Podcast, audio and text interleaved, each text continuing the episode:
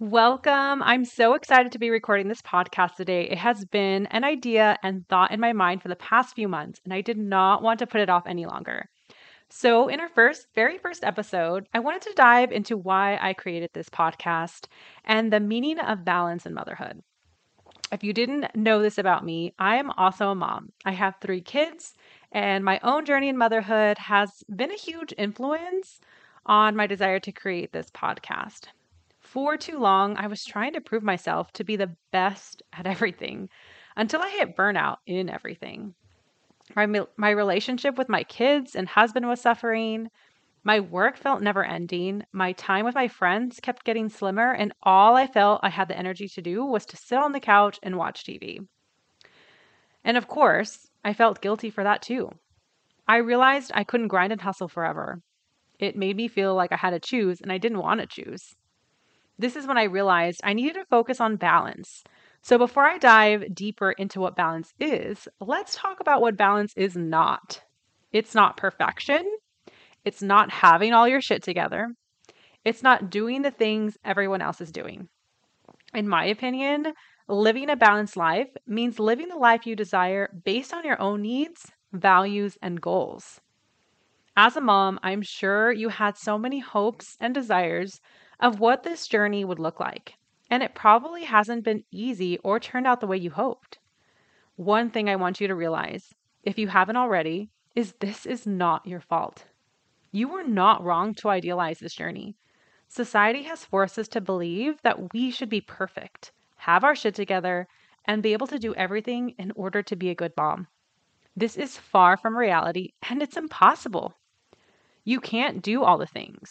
You can't keep a clean and tidy home, cook dinner every night, crush it at work, exercise for an hour 5 times a week, be connected and in tune to your children, and have an amazing relationship with your husband and everything else you think you believe you should be doing without having something give.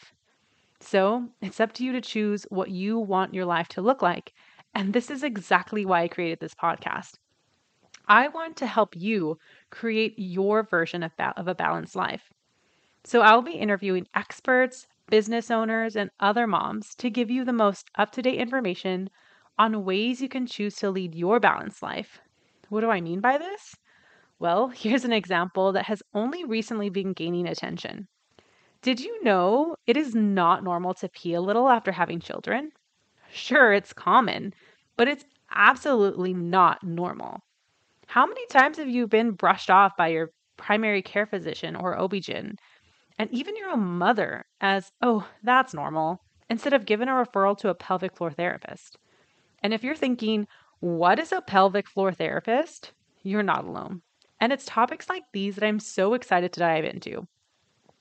Because how can you lead a balanced life if you don't even know all the resources and tools available to you? Here's another example. Have you ever filled out an anxiety or depression survey at your doctor's office and it was never brought up again?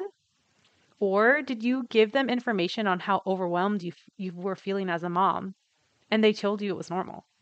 Again, feeling overwhelmed in motherhood is common, but it's absolutely not normal, and there are professionals out there who want to help you. I'm not trying to pick a fight with OB-GYNs or your primary care physician, because most of the time, they're doing their best, but you won't be able to advocate for yourself unless you're equipped with the right information. And I'm here to do just that. And since most of my guests are moms themselves, we'll also be getting real about the common struggles in motherhood and what they've done to overcome those struggles so that maybe you can use what worked for them in your own life. Well, that's it for today. I so appreciate you listening, and I can't wait for us to hang out again soon.